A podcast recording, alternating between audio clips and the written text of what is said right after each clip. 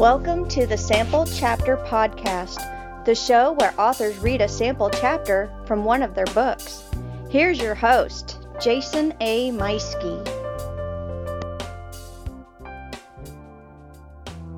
Well, hello, hello, hello, my friends. Hey, welcome to episode 196 with a special guest, Drew Paige. Drew is a mental health advocate and author out of Chicago, and she is here today discussing her memoir, The Darkness Within, that came out this past August. In the interview, you're going to hear all kinds of important information about mental health and bipolarism, uh, the types of, of bipolar, which that was new to me. I didn't know there was different types.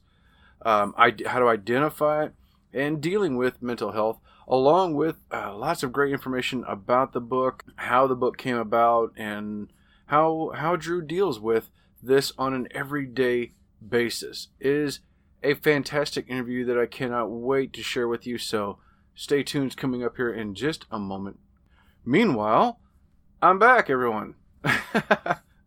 yeah, I you know I uh, I took a unplanned leave of absence uh, not to draw any attention to it, you know, because those of you who are checking out an episode once in a while, you don't know any different.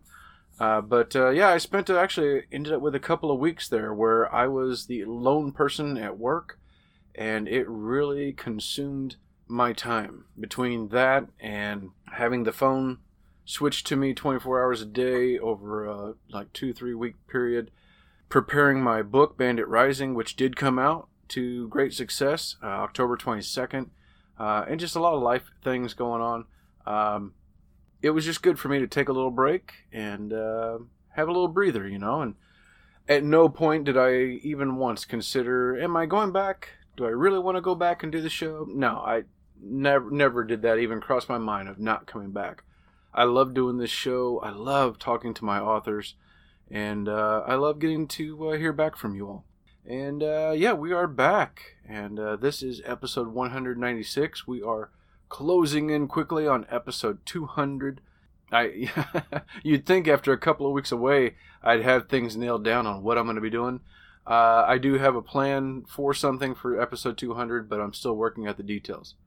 Suffice to say, uh, we are going to have more authors coming up and uh, more interviews, and the show is not stopping anytime soon.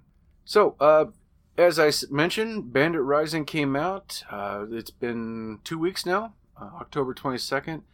Fantastic! It did did really really well for the release date, and it's been it's actually been selling very steadily uh, ever since. Um, it seems like I've got sales and page reads every day. It's a quick read. Um, ended up coming in a little over fifty thousand words all total. Plus, I have a sample chapter from book two in the series included at the end of it. The paperback turned out incredible. I absolutely love it. Oh, and I did it in a uh, the five by eight platform, so it's a smaller paperback. It's much closer to the old, the classic old paperbacks, you know, that that you would actually like put in your back pocket.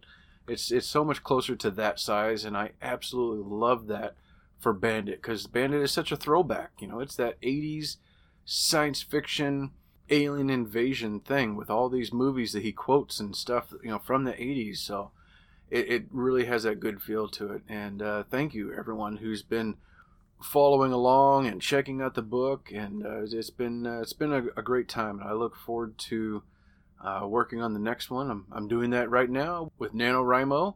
Uh, that kicked off November 1st, which actually that's today as I record this. So, and so far I have not written word one.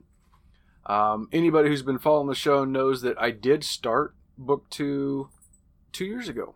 Actually, when I finished book one, I, I started book two. I worked on it for a while, only to realize later that I had mixed up my storylines and was going into book three with the story. So I've actually gone back through ever since uh, ever since Bandit One came out. I've been going back through and, and fixing up the timeline and taking things, moving stuff around, and I'm getting ready to start fresh, start brand new with Bandit Two um, later tonight, I guess. So looking forward to that, and with any luck, uh, we'll have book two out here in a few more months. Um, as always, I want to thank our sponsors. starting with the affiliate of the show, Writer's Block Coffee. I love this coffee, and uh, you really have got to try it out.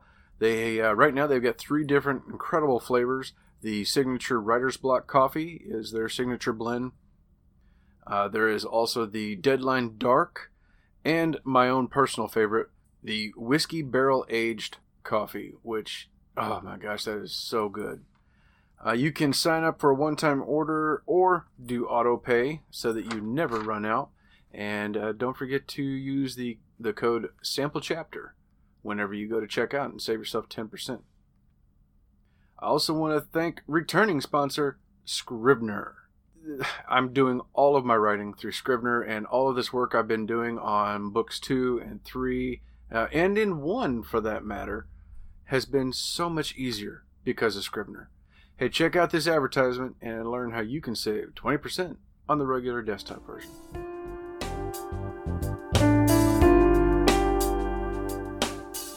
Jason here. Hey, I wanted to take a moment and tell you about my favorite writing tool, Scrivener.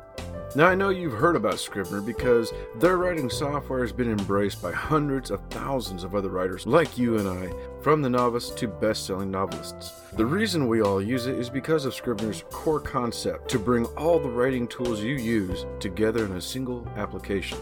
And with tools like automatic backup, character maps, project goals, and let's not forget that amazing corkboard, you can see why I use Scrivener every day.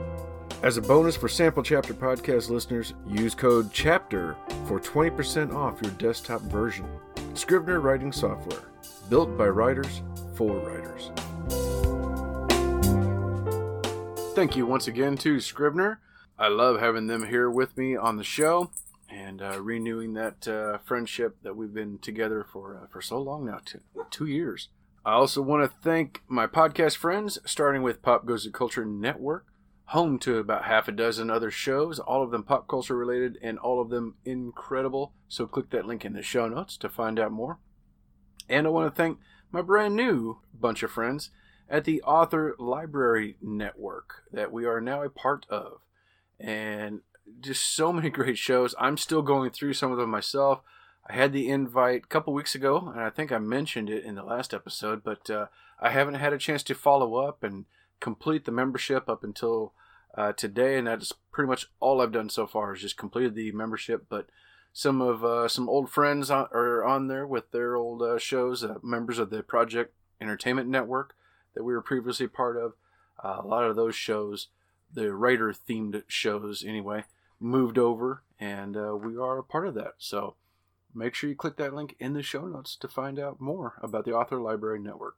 All right, everyone. Well, it's been great catching up with you, and I look forward to doing that more in the coming weeks. But without further ado, I think it's time to get on over to our interview with our guest, Drew Paige.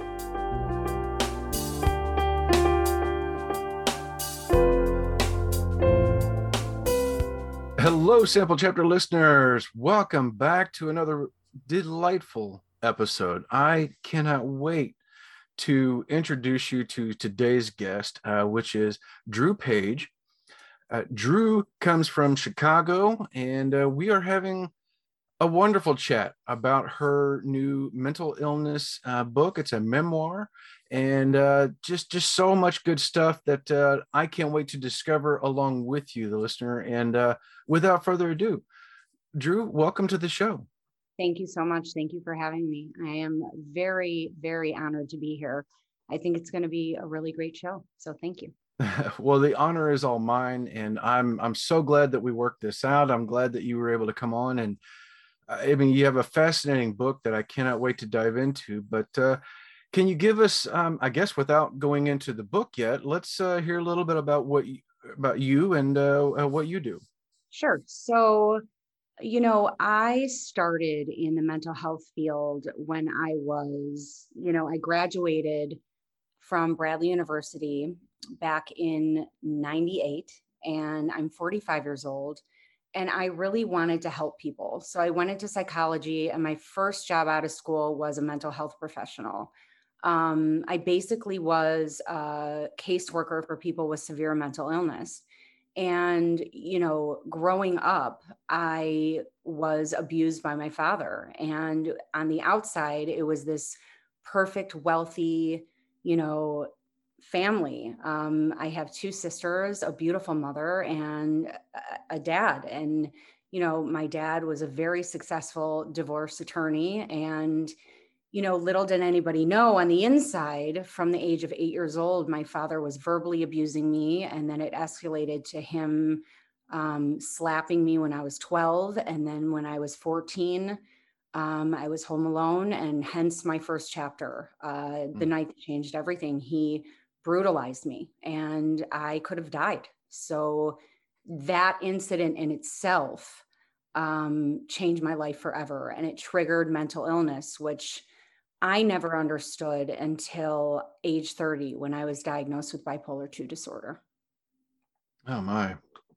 Uh, now you uh, you took some time to really deal with this for a long time, kept it within yourself, and then at what point did you decide you're ready to write a book about this? It's so bizarre. So, at the beginning of the pandemic, now let me just preface this with I've been keeping journals since I was not even kidding, seven years old, mm-hmm. up until my 30s. Mm-hmm. So I have like my whole lifeline written out. I've always been a writer, nobody's known about it. And I read a memoir at the beginning of the pandemic and I was like, oh my God, I have a story to tell. I think it's time. Mm-hmm. So I submitted chapters randomly, right? Never thinking anything of it. And the publishing company loved it and they're like, done. And so I literally wrote my story in five months, which is oh, unheard wow. But I've been holding in all this trauma, you know, for how many years? My whole life.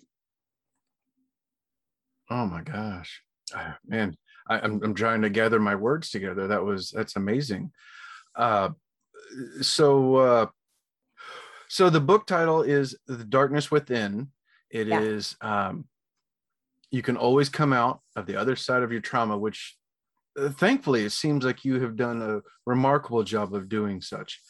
Um, can you give us a little bit about the book, where uh, I believe you oh, have yeah. some author notes? Yeah, I'm going to read um, the author note. I think it's really going to, you know, change the narrative about mental health and kind of. I write like I speak, so I think it's kind of engaging with the reader. Mm-hmm. So I, I'll I'll start. When we are brought into this world, no one tells us how difficult life is. It is like when you're getting married. Not one person at the wedding says, Hey, this shit is going to be really hard. Good luck. Nope. They congratulate you, ask you when you are planning a family, tell you and to enjoy the honeymoon. This is how I look at my life. It has been a journey, and not one person has told me how to navigate it. I have had to figure out life on my own. After 44 years, I felt it was my time to share my experiences with mental illness. I wanted to share the trials and tribulations I have experienced navigating life with a diagnosis of bipolar 2 disorder. From my own life journey, I want others who have family members with mental illness or they themselves have a mental illness to feel normal, not stigmatized by what society says mental illness is. Discrimination occurs when people talk about mental illness. Many people believe that people who are mentally ill are dangerous or crazy, when in fact, people who have a mental illness, including me, are just like everyone else. People who have mental illnesses also have steady jobs and function in society just the same as other people do. They have ongoing and lasting loving relationships. The only difference is that people who have a mental illness have symptoms they have to manage daily. With the right treatment team, having a functioning great life is possible. I was physically, verbally, and emotionally abused, as well as covertly sexualized by my own father. In response to the trauma of what was happening to me, I began to have symptoms of a mental illness at a very young age. When I was 30 years old, I got the diagnosis of bipolar 2 disorder. Living with a mental illness my whole life, I have had to hide it, I am still hiding it, and many of my friends do not know about my illness. The shame of letting others know my secret was and is too much to bear. I've worked in a mental health facility as a mental health professional for the past year. I have learned from working with people who have a diagnosis of schizophrenia, bipolar 1 disorder, schizoaffective disorder, and many other disorders that you can always come out the other side of your trauma. It has been a transformative experience working with so many who have had such a positive outlook on their lives and their illnesses. The illness did not define them, it was just a part of who they were. My time there made me realize I did not need to continue hiding behind my mask. I came into this world a clean slate, and the rest was up to my parents to shape me into the person I grew up to be. I used to blame my father for my illness. I was so angry at the fact that the abuse made me the way that I am with my diagnosis. I now no longer set blame upon my father because through therapy, I have chosen to not live in the anger that I felt. I have empathy for the abusive experiences that he had encountered as a child, but I have also not forgotten what he did to me. I want to get back to who I was before he took what was rightfully mine, my authentic self, which I am relearning through the healing process of therapy and the right medication. I am the still the kind, empathetic, funny, fun, good mother, wife, sister, daughter, also a good friend to those I have let get close to me. Having a mental illness is not easy, and it is something I struggle with every day. Unless you experience symptoms, it is hard to understand what the person who deals with them daily is going through. Family and friends unfamiliar with mental illness often struggle with how to cope with a loved one's symptoms and a diagnosis. The takeaway I want you to have after reading this book is that living life while managing symptoms of a mental illness is a process. We have choices how we choose to cope with the things that happen to us in life. We can have dysfunctional avoidant behaviors and blame the world for our own pain, or we can choose to do the internal work to heal our hearts and minds. I am choosing to do the internal work I am so tired of living with the ups and downs of shame and guilt and self doubt. As I have written this book, I have experienced a cathartic release of emotions that I that are helping set me free. If you are reading this book, I want you to see a part of yourself in my writing. Many people experience symptoms of mental illnesses without even realizing it. I would have been so grateful to have read something that I have identified with as a young person or even as an adult. I am hopeful that my book will bring awareness regarding mental illness, and I want whoever is reading this to feel accepted and validated in their thoughts and feelings. My story is one of the underdog. I did not let the darkness take over the light that was always waiting for me. I was told by a close friend that pain transfers into art. This book is my art. Wow. So now I'm one of those people who I've never dealt with uh, myself. Uh, mental illness, um, I'm very positive, and for me, um, the glass is always half full. You know, I'm always very, very positive thinking. Yes. So, understanding um, mental illness and uh, even suicidal thoughts yes. is very foreign for me at times. And my wife is a suicide prevention awareness uh, trainer when when it was one of the things she did in the military. And so we would uh, we were like trying to figure that out. Like she was wanting to explain it to me. Right. Um.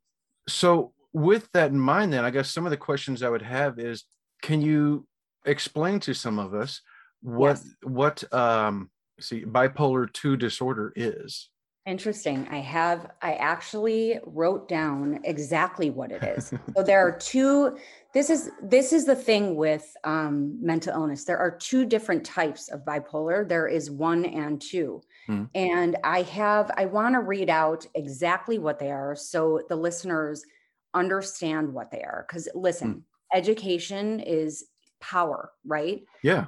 Um, okay. So bipolar one is, you have trouble sleeping, you are exhibiting a lot of energy, you're acting as if you can achieve anything you want, you're looking and acting weird, agitated. It's very, there is very, it's mania and depression. So somebody with bipolar one usually is it's like the people I worked with, with in the facility. They have a very hard time functioning in the world. Mm. Okay. Mm socially they have a hard time getting a job because it's a very high high and a very low low hmm. so with bipolar 1 they they're they have an inability to realize their behaviors are inappropriate. So they could they could have this conversation right? Mm-hmm. but it's never really balanced.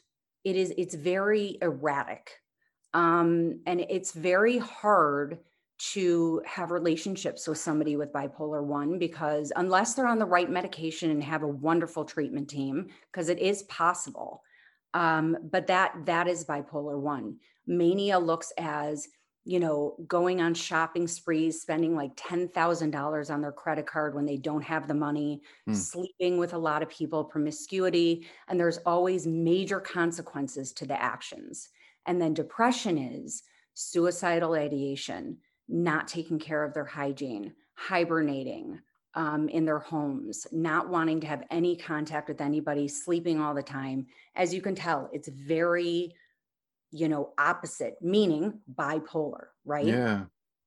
So that is one.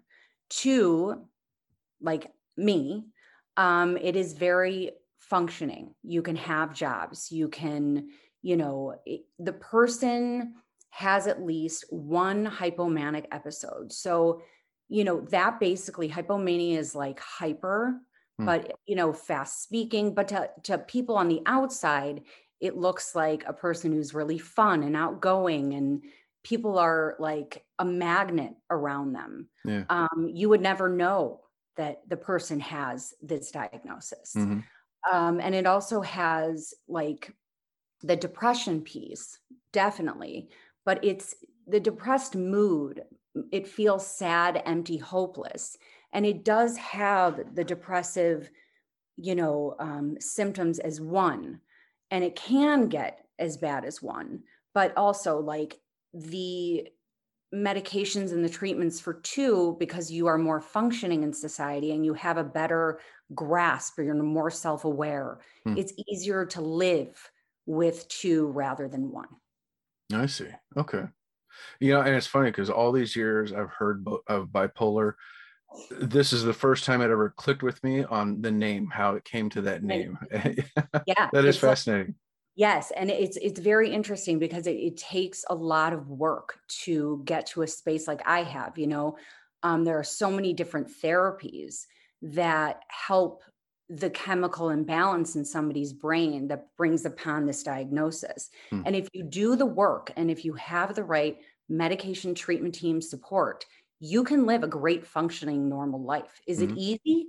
No. it's hard, you know, yeah. but you're willing to do the work. And if you have a good grasp on who you are as a person, you'll be okay, you know. Hmm. Now is is I understand that bipolar is a chemical disorder. Yes. Uh, is this something that is natural or is it brought on by trauma? Interesting. I love these questions. So I'll give you a perfect example. So my sisters and I grew up in the same home, obviously, hmm. and, mm. and children who witnessed trauma in the home, you, everybody is predispositioned to have a mental illness. Okay. Everybody and it's it's genetic right we all have this genetic dna and you know from our mother and father and if there is mental illness on both sides of the family on one side of the family. So basically if something triggers that trauma in somebody's brain for myself it was brought upon by severe abuse. And because i had severe abuse something in my brain triggered a chemical imbalance. Now, what mm. is so devastating about this and makes me so sad is that after I wrote this book when I was 44, I'm 45 now, but it took me last year writing this book through research to realize if that never happened to me, if my father had never brutalized me, I never would have had this diagnosis. Wow. So it, it's really a matter of you know the trauma and what experience you have in your life. Now certain children they experience trauma but the chemical imbalance doesn't click in their brain. They obviously might have behavior issues but sometimes it doesn't trigger that illness. It just depends on the individual. Hmm. that's fascinating. And yeah i mean and as a writer i mean that helps inform me. I feel like i'm going like oh my gosh that could explain this character i have in my head right. what's going on with them and you know some things like that. Or you know, something that could be triggered and whatever. So that's amazing yeah. information. Thank you. And what's so awesome about my book is every single symptom, detail, traumatic experience, relationship experience. I have research that backs it. I've never read a memoir, especially a mental health memoir, that has research ingrained in the narrative. Mm. And because I have so much education, um, not only working in the field for 13 plus years, I also have life experience, mm-hmm. right? Mm-hmm. So yeah. it's like on both ends, I'm so full of knowledge in this um, field that I, I can just talk for days about why and when and what, you know? Mm-hmm. Yeah. So now how has, how has writing the book helped you in life and has it helped you with your work? Yeah. It's, it's helped me in different ways. You know, writing the book, I was in a deep therapy. Um, and this, it was this eye movement desensitization therapy. And I did it every week. And what that is, is you go through a traumatic experience with your therapist, and then she does this hypnotic thing with her finger, and you have to process what happened to you. And through writing this book, I was doing that therapy that was allowing me to feel emotions while I was writing because if you read my book and when I read you the first chapter, the details are so specific because mm-hmm. my post traumatic stress, as I was writing, I'm reliving the trauma. So, writing the book was pretty traumatic for me, but I have to be honest with you, I started working with a wonderful um, man who read my story and wants he wanted to write a screenplay to turn my memoir into a film. Oh. So there's importance behind this story. Mm.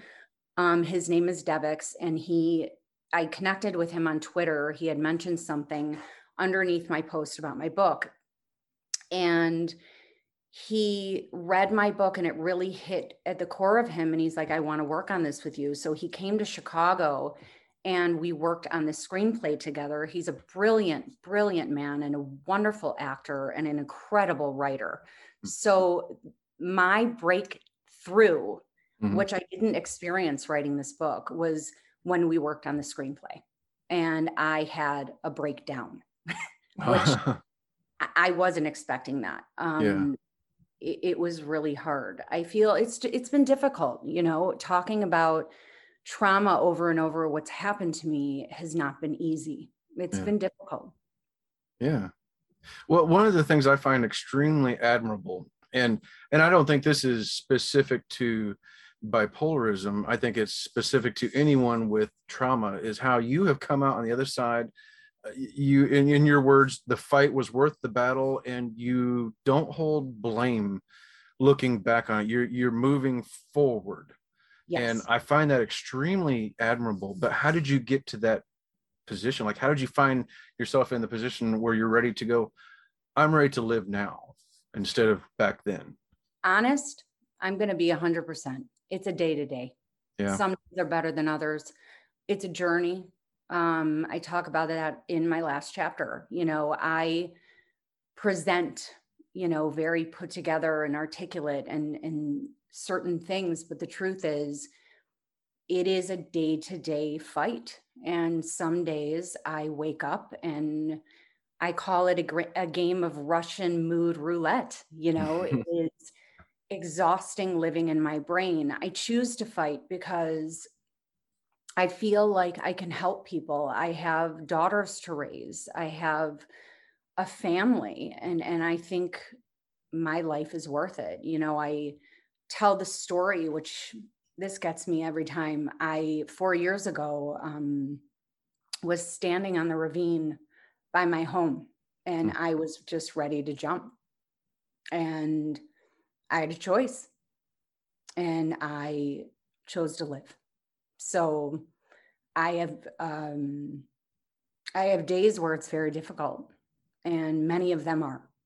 Yeah. And that's the honest truth. That is part of trauma is that I'm not living in my trauma, right? It's just so much has happened to me in my life that I want the glass to be half full. It's mm. it just feels so pained a lot of the times. Um, yeah. and that's just a product of the trauma that I've been through. Yeah. So how about uh the uh, the process of coming out, uh, so to speak, with the book. And here's all your raw emotions and the experiences and the stuff that nobody knew about you before. What has that experience been like for you? Terrifying. Yeah. Honestly, it's been terrifying. Um, I I write about in my book my whole single life. I um, used men. You know, I always had this charisma with men, um, connection. I was always like a guy's guy, but I'm I'm very feminine, and I've always been very attractive to the opposite sex, so to speak, from the time I was a young girl. And um, I had a very hard time being vulnerable with men. And it wasn't until I met my husband when I was 25 that it was the first man that I was vulnerable with. And when I say vulnerable, I mean like, like we're talking now. Um, yeah. I had never let a man in. Um, and I have very good relationships with men, but I never let myself go there. I, I feel like having to talk about my book is very much like that. It's like, ha- I have to give myself permission to be vulnerable in order to help people mm-hmm. be open with their vulnerability and pain. And that is very difficult for me. Well, and and that's something that we we talked a little bit beforehand that the experience that you are sharing has helped other people already that you've already yeah. got a great reception from this uh, can you tell us a little bit about that yeah, I actually I have, you know, some reviews that I I want to share because it really these are people, strangers that read my book mm-hmm. and mm-hmm. it's I want to just take a moment because it's remarkable. So on Amazon, the Sierra, she wrote, Drew made me feel seen. In her memoir, Drew discusses the trauma she was subjected to at the hands of her father, also the personal struggles with mental illness. She shines a light on the world of mental illness, showing that you are not alone in your struggles. I did not expect for this memoir to make me do as much self reflection as I did. There were so many times when it felt like I was reading words from my old journals. Drew's writing really resonated with me. It made me feel seen. So people people are really getting it and and i think you know another person i love how this person wrote this they wrote a brave personal editorial on emotional mental disorders and the need for destigmatization it says do not mistake this work for a misery memoir it is a frank and fair examination of the challenges faced by sufferers of a mental disorder not simply by their symptoms and what might have led them to them this is an important book. I believe Paige's memoir could and should have the same place in the canon of personal reflection on emotional disorders as Prozac Nation. And if you know Prozac Nation, my book is very much like Prozac Nation, The Glass Castle, and these like Girl Interrupted, these these stories that hit at the core and it's raw, it's real, and it doesn't shy away from the actuality of the pain that people go through. But mm-hmm. also, it's a survival story. Like I'm still here, right? Yeah. And that was half the battle. Yeah. And I don't want to presume anything, but it seems like the feedback you're getting from it has kind of helped helped you some with your healing having gone through it again relived it all to write this book left you very raw but then hearing that you're not alone. Yeah. Yeah.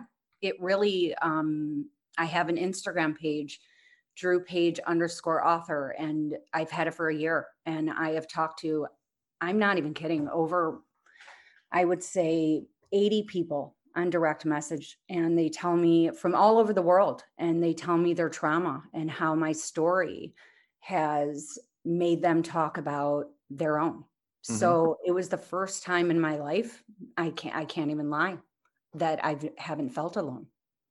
Wow. Yeah. My goodness, that's that's amazing. That's that's fantastic. Thank you. What Drew? What's next for you? Uh, more writing? Do you have something else to say?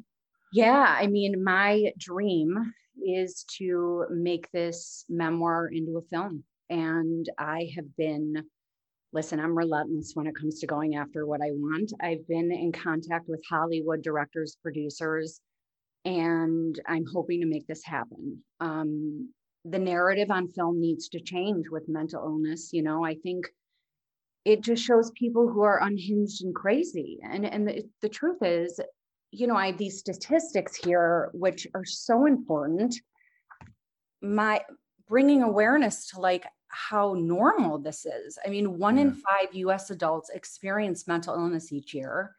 And um, 50% of all lifetime mental illness begins at age 14 and 75% by age 24. People, listen to this 20.6% of US adults experienced mental illness in 2019. That's 51.5 million people. Wow. In the US. So this is this is a crisis and mm-hmm. pandemic you know my goal is to be an advocate for mental health i would love a ted talk i would love to publicly speak um, continue to be on podcasts i don't want to be famous right I, I, want this to be a bestseller to help people because mm-hmm. not enough people understand what this is you know yeah yeah, and I've been one of them for a long time. It's I it's I'm one of those people admittedly that I know the word. I've experienced people who say they have it and you know that explains certain behaviors, but I've never really understood it very much myself. Yeah. So yeah, it would be it's it's definitely going to be something I'm going to have to uh, check out. Thank you so much. I think, you know, just having a conversation and like having a face to somebody who is educated, right? And mm-hmm. who you know, has a family and a normal life and's never been hospitalized and all these different things. Like, I'm a normal person. It's yeah. just a matter, you know, I had an, an unfortunate event, and trauma uh-huh. that created this part of who I am, but it's not who I am, you know, right. just part of me.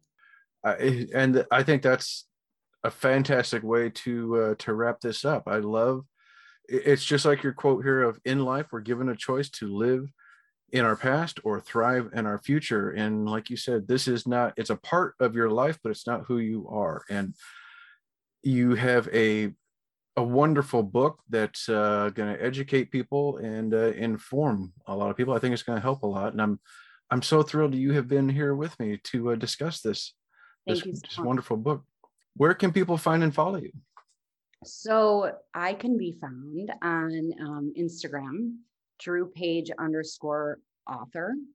And I can be found on Twitter. I can be found, um, I'm actually on stage 32, which is uh, pretty cool. It's for, you know, actors and authors and directors. And, um, but I'm pretty active on Instagram and Twitter. I, you know, I talk to a lot of people, and it's funny. A lot of people don't realize they're actually talking to me, like, mm-hmm. oh, but it's me. Yeah. um, I, you know, my book can be found on Amazon and Barnes and Noble, and The Darkness Within, a memoir, Drew Paige, and it is, you know, Kindle. It's ninety nine cents, and you know, uh, paperback seventeen ninety nine. I think it's a pretty great price point for you know what it is i think everybody should have this book it's important to understand things that we don't understand and so many people know somebody not with a mental illness necessarily but who has depression you know mm. and i also have a blog which i've only written like four or five things but it's on medium.com and i talk about um, I'm a diehard romantic. I talk about love. I talk about life. I talk about um, how to help somebody who is mentally ill and what to do if you know somebody is suicidal or wants to hurt themselves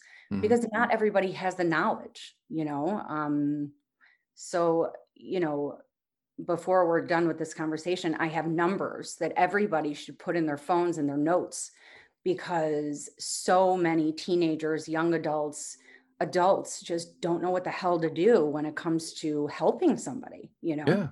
Yeah definitely. Yeah if you've got those that information let us know and then i'm going to make sure and have links for all this in the uh, show notes as well. That would be amazing. The help numbers are the National Suicide Prevention Helpline is 24 7 and it's 1 800 273 8255. The self harm text line 741 741. The self harm number is 1 800 448 3000 or text voice to 20121. And they're also in my book, actually, the numbers. So that's all. Fantastic. Fantastic. Drew, again, thank you so much for being on the show. And uh, ladies and gentlemen, time for me to step aside with my coffee and uh, hand the floor over to my guest, Drew Paige, with The Darkness Within. Thank you so much. So I am going to read my first chapter. Um, this book is really a journey of my life. And, you know, the first chapter is the night that changed everything. And that is where I am going to begin. When I was 14 years old, I was your typical teenager. I had a lot of friends and I was on the go hanging out with my girlfriends at the movies, talking on the phone, having boyfriends, and most importantly, making sure my parents were not interrupting my social life. I was getting in a lot of trouble at this age. I had a big mouth and I thought I knew it all. I started talking back to my parents. Little did I know this would make my teenage life a living hell. I would be grounded, which meant I could not watch TV, talk on the phone, or go out and be with my friends. This made me so angry because all I wanted to do was to be social and have fun. I did not want to sit in my room bored all day and night. I especially did not want to hang out with my parents on a Friday or Saturday night. Let's be honest, that is every teenager's nightmare. One night, when I was grounded, my father came home to get tomato juice. I was alone in the house, and my mother was across the street at the neighbor's house. My older and younger sister were also out of the house that evening. My father said to me, Who drank all of the tomato juice? in a loud, annoyed, and stern voice that would scare a small child. I looked up smug and pissed off. Me, why? My father looked at me with hate in his eyes. You asshole, why would you drink that? I needed it for Bloody Marys with the neighbors. Fuck you, asshole, I replied. Those words set off the most traumatic night of my entire life. My father came toward me. He was six foot one and about 200 pounds at the time, while I was five foot four and around 100 pounds. In my head, I heard the voice that your subconscious uses to tell you when you are in trouble scream at me, run. So I ran. He chased me and pushed me down on the stairs. I screamed at the top of my lungs, What are you going to do? Hit me? Go ahead. I fucking hate you. So he did. With a full fist, my father punched me out cold. I saw black and then white stars like lights in the cartoons when the cat was hit with a bat. After the stars came blackness, and then I came to. My father stood over me, and I tried to crawl up the stairs away from him, tears streaming down my face. He grabbed my hair and pulled me up the flight of stairs with it. I remember thinking, I hate him. I wish he were dead. Why is no one coming to save me? When we got to the top of the stairs, I managed to run down past them. He was raging like a fire had been set inside of his soul. I ran out the front door with no coat and no shoes. It was the dead of winter in the suburbs of Chicago and 30 degrees with snow and ice on the stoop of the house. He locked me out and stood there staring at me. As I was standing outside in a lightweight, long sleeve shirt and leggings, I thought, I cannot believe this is happening. I just kept imagining different scenarios in my head of me trying to run. I contemplated running across the street to get my mother, but as though my body was paralyzed and I could not move. I was in a state of trauma, but did not understand at the time what was happening to me. I realized it was too cold and I was not wearing any shoes, so I could not bring myself to run. Plus, my eye was swollen shut, and I did not know if I could compose myself in front of my neighbors. I had just seen the movie Misery with Kathy Bates, and I remember the main character flicking her off. As I stood outside freezing, I looked at him through the glass, flicked him off, and mouthed, Fuck you. He just smirked as if me flicking him off did nothing at all. Outside, I was bold, fearless, and hateful, just wanting this man who happened to be my father to release me from this hell. Inside, I was just a terrified 14 year old wanting her mother to come home and save her. He opened the door and pulled me inside by my arm. My heart was pounding and it felt as though it would come out of my chest. The reality that I could not escape terrified me. For the next hour, he beat me and verbally abused me. There was no way for me to reach my mother. I so desperately wanted to reach her so she could save me in this moment. As my father was on top of me, choking me until I was blue in the face, I managed to whisper, You are killing me. Let me go, please. I really thought my own father was going to kill me in this moment. In a sort of out of body experience, I imagined what it would look like for my mother to walk into my house and find me lying there dead on the floor. In that moment, something snapped in my father's eyes as if he suddenly realized, Holy shit, I am going to kill her if I do not release this grip on her neck. He got off me, pulled the phone out of the wall, threw it at me, and said, Go call your fucking mother. I ran toward another phone with my eyes swollen shut, and I called my mother. In this moment, I thanked whoever was watching over me above for not letting me die. I felt so afraid of what had happened that I was shaking. My mind was on hyperspeed, trying to gather the thoughts of the madness that had taken over my father. I looked down at my striped shirt and my mind registered that the white stripe had blood spattered on it. I felt throbbing in my eye that my father had punched and my nose was bleeding. It felt surreal. I felt physical pain, but was even greater was the emotional pain that followed. I gathered myself in a quiet moment in my mind and then said hysterically but quietly, Mom, Dad hurt me. Please come home. She said, I'm coming now. Then she hung up the phone. I did not know where my father was in the house at this time, and I was so afraid he would come back to hurt me. I ran to my bathroom I shared with my sisters, and I put myself in between the toilet and the wall like a safety net to coddle me in my moment of utter terror. My mother came home and asked my father where I was. I could not make out what he had said to her, when she found me, she said, Are you okay? Oh my God, what happened? I just sobbed in my mother's arms. My teenage brain could not process the trauma that had just occurred. I was in a state of shock. My mother cleaned me up and helped me change clothes. As I stood outside my parents' room, my mother was screaming, If you ever touch her again, I will divorce you. The next day, my mom put cover up on my black eye and said to me, It only happened once. In that moment, my teenage brain did not understand why my mom would say this to me, as if it was okay it had happened at all. Little did I know when my mother was growing up, her father beat her and her siblings. This was why she had said this to me. I realize now, as an adult of 44 years, that trauma marries trauma most times. It's the cycle of abuse, so they say. She then told me to take the day and hang out with friends. My father had convinced my sisters and mother that I what had happened to me that night was not as bad as I claimed. It was not until my parents divorced when I was 23 that my sisters and mom realized I was telling the truth. He never beat me to that level again, but he would occasionally slap me, covertly sexualize me, and verbally abuse me until the age of 40. That is when I escaped the mental torment of the man I call my father.